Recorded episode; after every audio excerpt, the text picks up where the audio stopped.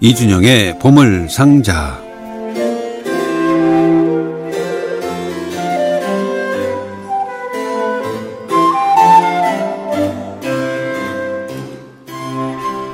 방송을 하다 보면 제 혼자 느끼는 어떤 느낌인데요. 그 여름 에어컨이 잘 나오는 스튜디오, 물론 저 때문에 틀어주는 건 아닙니다.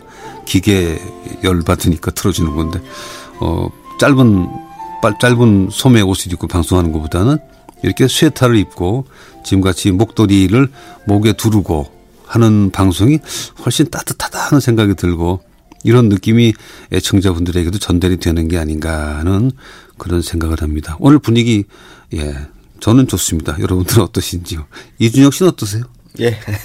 어서 오십시오. 안녕하십니까? 예. 오늘 뭐 컨디션이 썩 좋아 보이지 않습니다. 예. 왜요? 어제 저녁에 잠깐 예, 살짝 허리를 삐끗했는데요. 아이고. 예. 그래서 내일 아침에 큰일 났다 생각했는데. 아이고. 그래도 많이 좋아졌습니다. 다행입니다. 네. 허리 특히 겨울에 예. 보통 때 운동 많이 하시잖아요. 요즘엔 좀 못하고 있었어요. 그렇군요. 운동을 좋아하시는 네. 분인데 그 체조를 많이 하셔야 돼요. 체조. 네. 그죠? 뭐 앉아 계신 괜찮죠? 예, 괜찮습니다. 네네. 사람이 건강하고 강건해 보여도 몸 어디 한 군데만 조금만 아파도 참 불편하고 아픈 게 그렇죠. 그렇게 건강이 네. 참 감사한 일이에요. 그렇습니다. 얼른 또 낫게 되기 바랍니다. 네.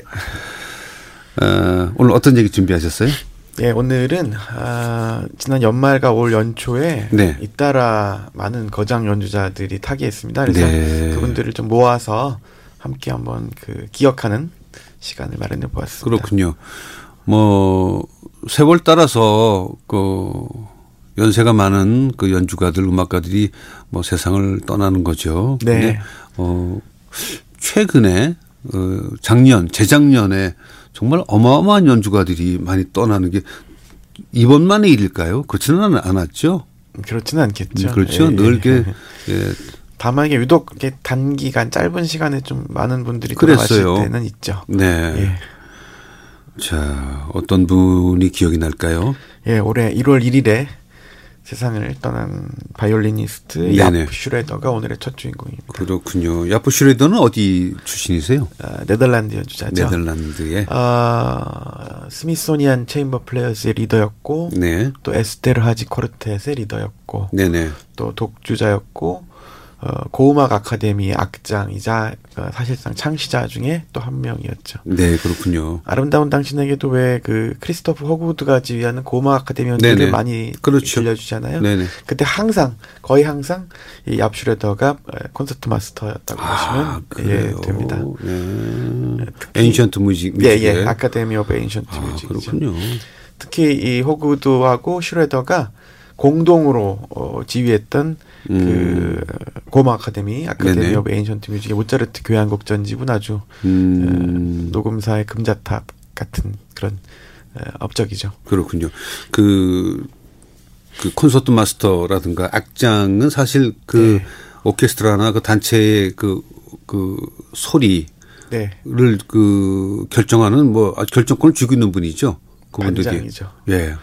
근데 지휘자의 역할과 악장의 예. 역할 가운데에서 소리, 네. 오케스트라의 사운드는 역시 악장이 아닐까 하는 생각이 들기도 하는데 어떻게 생각하세요? 반반의 책임을 나눠 갖고 있지 않을까요? 지휘자도 간섭한다 그러나 얘기하나요? 소리에 대해서? 악기 소리에 대해서? 네, 항상 지휘자마다 좀 다르긴 한데 예. 지휘자와 악장은 연주 전에 항상 서로 조율을 하죠. 이렇게 이런 부분에서는 이런 보잉을 하면 좋겠다. 그렇게까지? 예. 그런 경우가 많고 지휘자가 아무리 지휘봉을 흔들어도 악장이 악기에 손을 올리지 않으면 오케스트라는 연주하지 않습니다. 그래요? 예. 예. 야프 슈레더라는 이름은 저 애청자분들에게 생소할지 모르겠지만 이분의 소리는 우리가 이미 많이 들었던 익숙한 소리인데 그 소리를 기억하기는 어렵겠죠.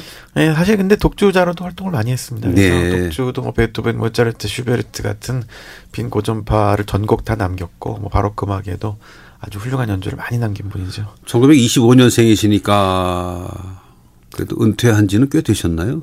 그래도 한 70대 후반까지도 왕성하게 활동했어요. 특히 그 지기스발트 쿠이켄, 빌란트 쿠이켄 형제, 레오나르트, 프란츠 브리엔과 이렇게 동시대 친구로서 네네. 초창기에 그 시대악기 바로크 앙상블을 개척하는데 아주 그러니까 모든 바로크 바이올리니스트의 거의 아버지 같은 분이라고 생각하시면 됩니다. 어쩌면 그분들이 마음 놓고 그 고음악을 연주하고 네. 공연할 수 있었던 거는 이 야프 슈레더라는 네. 훌륭한 연주자가 있었기 때문에 네. 같이 공유할 수 있지 않았나 하는 생각인데요. 네. 그리고 현대악기와 시대악기를 마음대로 오가는 분이었고 또 워싱턴의 스미소니언 박물관이 훌륭한 악기를 많이 가지고 있는데 네네네. 이 악기를 대여하면서 연주단체를 만들었을 때 역시 당연히 초빙해서 리더 역할을 맡긴 것도 야프 슈레더였습니다. 그렇군요. 이번에 소리가 어떤지 궁금해져요. 예, 한 곡 들어볼까요? 야프 슈레더가 연주한 오늘은 독주를 준비했습니다. 모차르트의 바이올린 소나타 B장조 KL번호 378번 가운데 안단티노 악장을 야프 슈레더의 바이올린 그리고 요스판 이메르셀의 피아노 연주로 네. 들려드리겠습니다.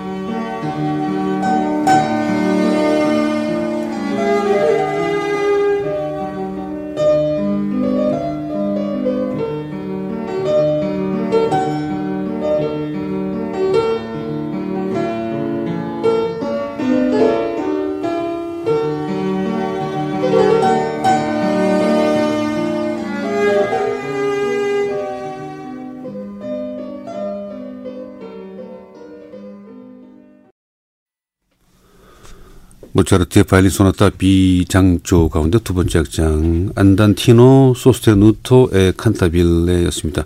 야프 슈레더의 바이올린 연주와 요스판 이메르셀의 포르테 피아노 연주였습니다. 역시 뭐 따뜻하군요. 네. 네, 편안하고 정말 그 겨울 화롯가에서 듣는 듯한 그런 느낌을 가졌는데 역시 그 바이올린 현은 거트 현이었죠. 네, 그렇죠. 네. 이때 같이 연주하게 되는 포르테 피아노는 어떤 줄이에요? 그때는?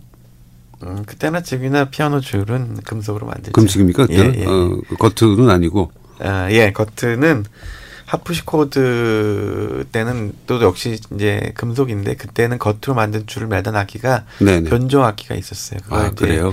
류트 하프시코드라고 불렀습니다. 라우텐베르크라고 불렀는데. 네. 들어보면 기타나 류트랑 아주 비슷한 소리가 납니다. 그렇죠.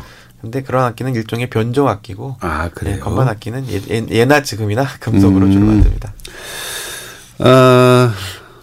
조금 전에 했던 겨울 소나타에 예. 윤은우 어린이 소개했잖아요. 예, 예. 예, 리고동을 연주한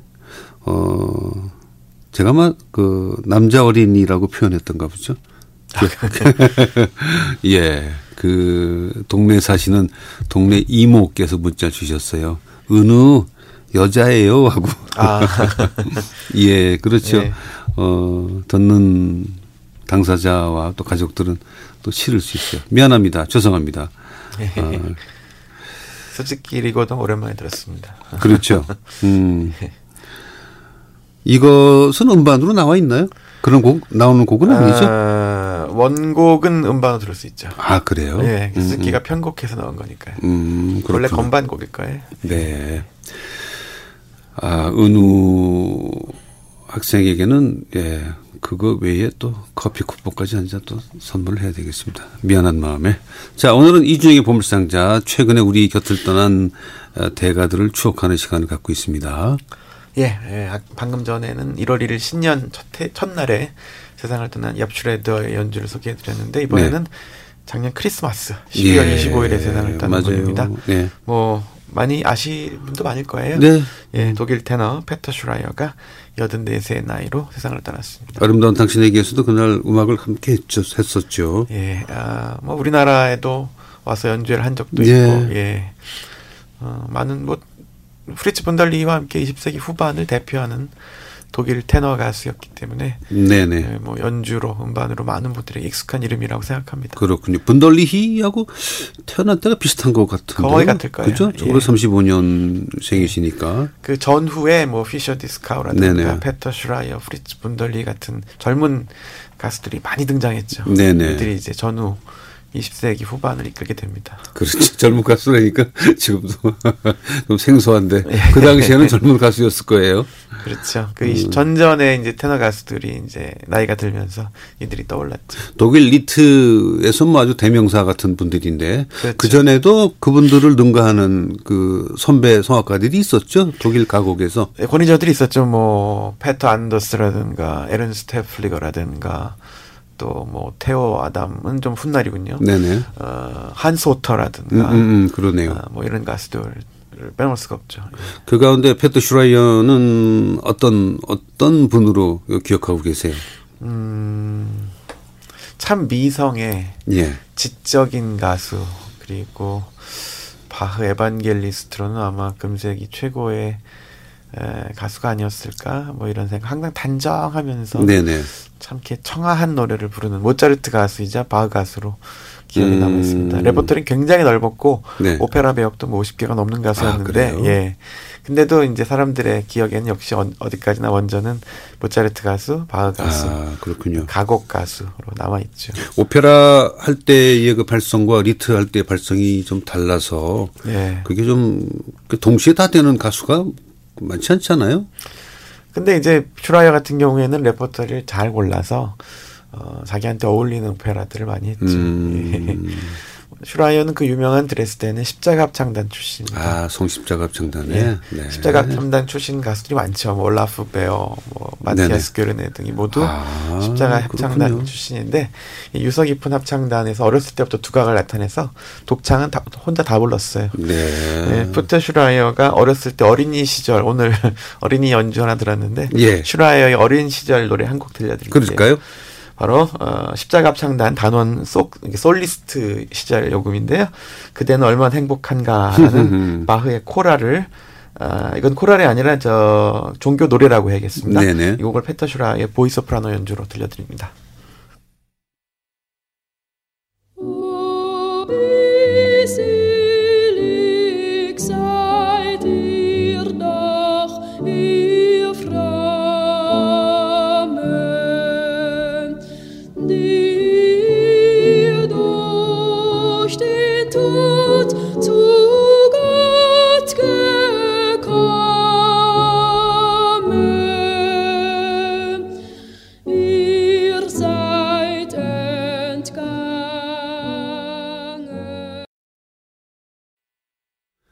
페터 슈라이어의 어린 날의 목소리입니다. 그 합창단 하던 시절에 보이소프라노로 활동하던 시절에 요한 세바스찬 바흐의 그대는 얼마나 행복한가를 함께했습니다. 음악가들 가운데는 합창단 출신이 많을 거예요. 우리가 알고 있는 하이든 예. 또 슈베르트 또 맨델스존도 합창단 출신이고 그렇죠. 예전에는 합창단이 거의 유일한 그 음악 교육 기관인 시절이었으니까요. 아주 옛날에는. 예. 영국에는 합창단이 더 많으니까. 영국은 19세기 이후로 이 옥스퍼드와 캠브리지를 위시한 네네. 대학 컬리지 합창단 제도가 아주 잘 발달해 있어서 우리가 알고 있는 영국 특히 20세기 음악가들은 거의 대부분 예, 컬리지 합창단에서 컸다고 해도 큰. 그러니까 아이들이 컬리지 합창단에 노래를 하면서 음악을 배우고 네네. 일반인으로 나갈 수도 있지만 그중에서도 음악이 재능이 있고 뜻이 있는 사람은 바로 그대로 이제 그 컬리지의 음대로 또 진학해서 오르간을 연주하거나 지휘하면서 음악을 배우는 거죠. 그렇군요. 그런 길을 잡아주는 어느 선생님인가가 있었겠죠. 네, 그럼요. 네. 자, 오늘은 근래에 최근에 세상을 떠난 위대한 음악가들을 추억하고 있습니다. 예, 페터 슈라이어 노래 한 곡 더 들어보려고요. 그럴까요? 예, 네. 아무래도 테너의 음성을 한번 들어봐야겠죠. 그래야죠. 예, 역시 페터 슈라이어는 누가 뭐래도 리트 가수인데요. 슈베르트의 그대는 나의 안식, 두 비스티루 도이치번호 776번 페터 슈라이어의 젊은 시절 연주로 들려드리겠습니다.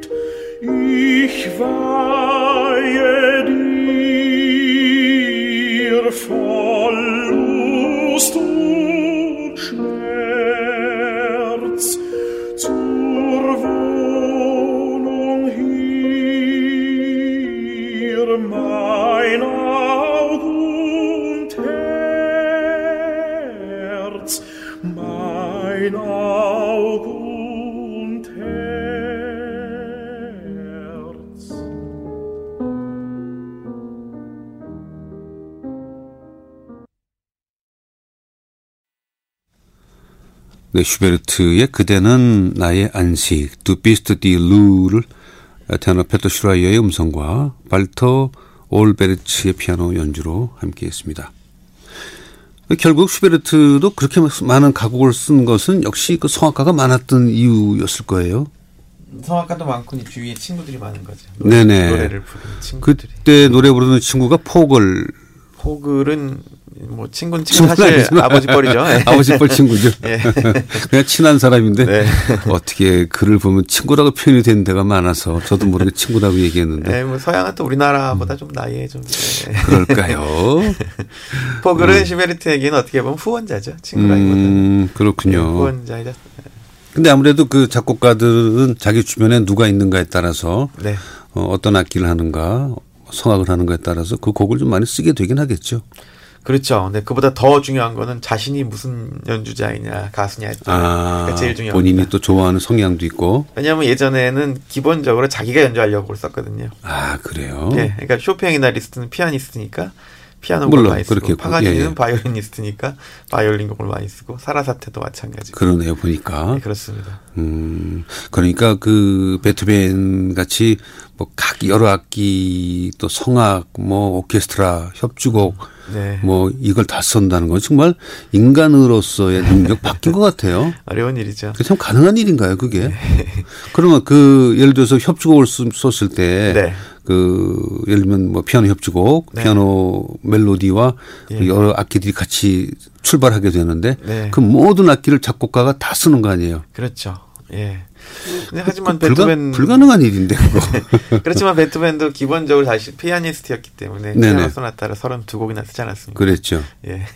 자신의 악기니까 그런 거죠. 예. 그러니까 바이올린은 썩 좋아하지 않았던 모양이죠.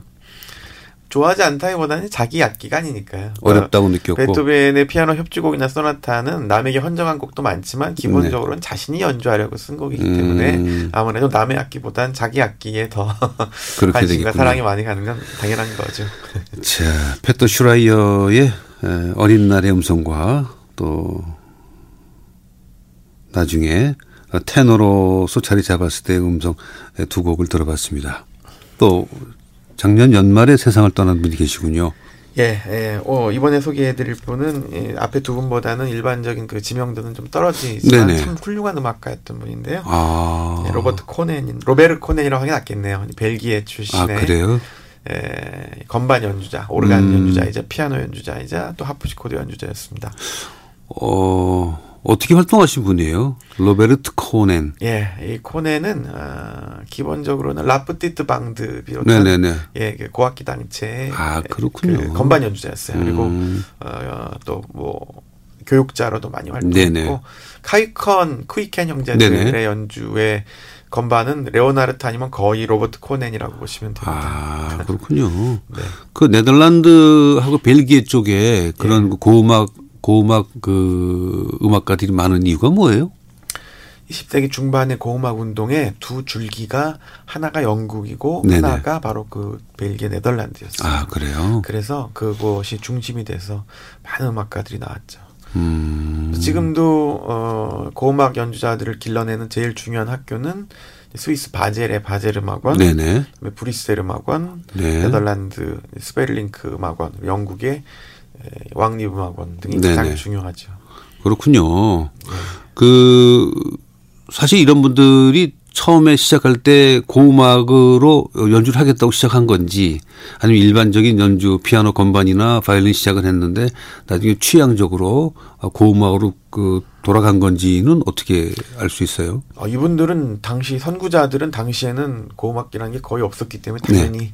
현대악기를 시작했다가 이제 새로운 세계를 알게 돼서 탐험하고 길사본을 찾아서 박물관과 도서관을 헤매고 문헌을 찾고 이러면서 이제 거대한 운동이 시작된 것이죠. 네. 그런 영향이 사실은 아시아까지 넘어와서 우리나라도 고음악 연주 단체가 좀 생겨서 하는 것 같은데 또 어떨 때 보면 조금 시들하기도 하고. 요즘 많이 생겼어요. 그래요? 일본은 사실 벌써 50년 전부터 그렇죠. 그런 움직임이 시작되었고 우리나라는 좀 늦었지만 최근에는 좋은 연주자들이 많이 나오고 있습니다. 그 고음악 연주하는 그 공연장과 네. 우리가 일반적으로 듣는 그 큰 공연장과는 좀 구별돼야 되지 않나요? 그렇죠. 너무 크면 고악기는 사실 적절하지 않죠. 좀 작다고 느껴지고. 왜냐하면 그 시민혁명 전에 네네. 음악이라는 것은 그게 큰 공간에서 연주되지 않았기 때문에 예예. 거기에 맞춰서 악기가 만들어진 것이죠. 로베르트 코넨의 연주가 자료 남아 있습니까? 예, 엄청나게 많이 있습니다. 음반이 100장 이상 있는데. 아 그래요? 그 중에서 평생 파트너 중에 한 명이었던 마르톨트 카이컨의 연주로 함께 연주한 프랑스와 쿠프랭의 사랑에 빠진 꾀꼬리 들려드릴게요.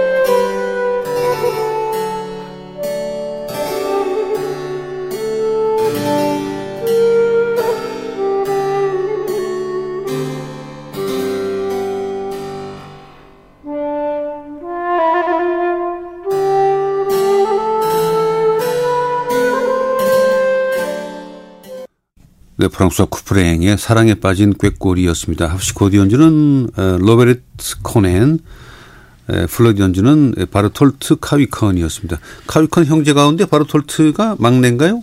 네, 막내죠. 네, 플러드 연주자고 또 네. 형이 또 두 분 있죠. 네, 빌란트 쿠이켄 그 비올과 첼로 연주자고 지기스발트 바이올린 연주자죠. 그렇군요. 네덜란드 쪽, 벨기에 쪽을 또 이제 또 시간을 내서 한번 예, 네. 소개해 주시면 좋을 것 같은데. 알겠습니다. 자, 오늘 마지막 소개할 분은요? 예, 오늘 마지막으로 소개해 드릴 분은 지난 12월 12일에 세상을 떠난 예. 미국 출신의 금세기를 대표하는 미국 그 반주자죠. 피아니스트 예. 달튼 볼드윈입니다. 성악 그 반주자로 많이 들으셨을 그럼요. 거예요. 네네네. 특히 엘리 아멜링, 제라르 수제, 제시 네. 노먼 이런 성악가들의 반주를 거의 다 전담해서 네네. 하다시피 했죠. 엘리 아멜링이 미국에서 활동을 했나요? 아니요. 유럽에서 주로 활동했죠. 네덜란드 출신인데. 네네. 그러면 볼드윈과 만나서 연주회를 하고 네. 각자의 나라에서. 그렇겠죠. 그렇군요. 볼드윈이 그리고 유럽에서도 활동을 많이 했어요. 아 그렇군요. 예. 자, 오늘 끝곡은 어떤 곡 들을까요? 예, 오늘 끝곡은 달튼 볼드윈의 피아노 연주로 네. 엘리 아멜링이 반주하는 시베르트에 가고 그 나라를 아시나요? 그 빌헬름 마이스터의 수업 시대에 나오는 유명한 텍스트죠. 그 곡 들려드리면서 마치겠습니다. 네, 오늘 소개해 주신 이준형 씨 고맙습니다. 고맙습니다.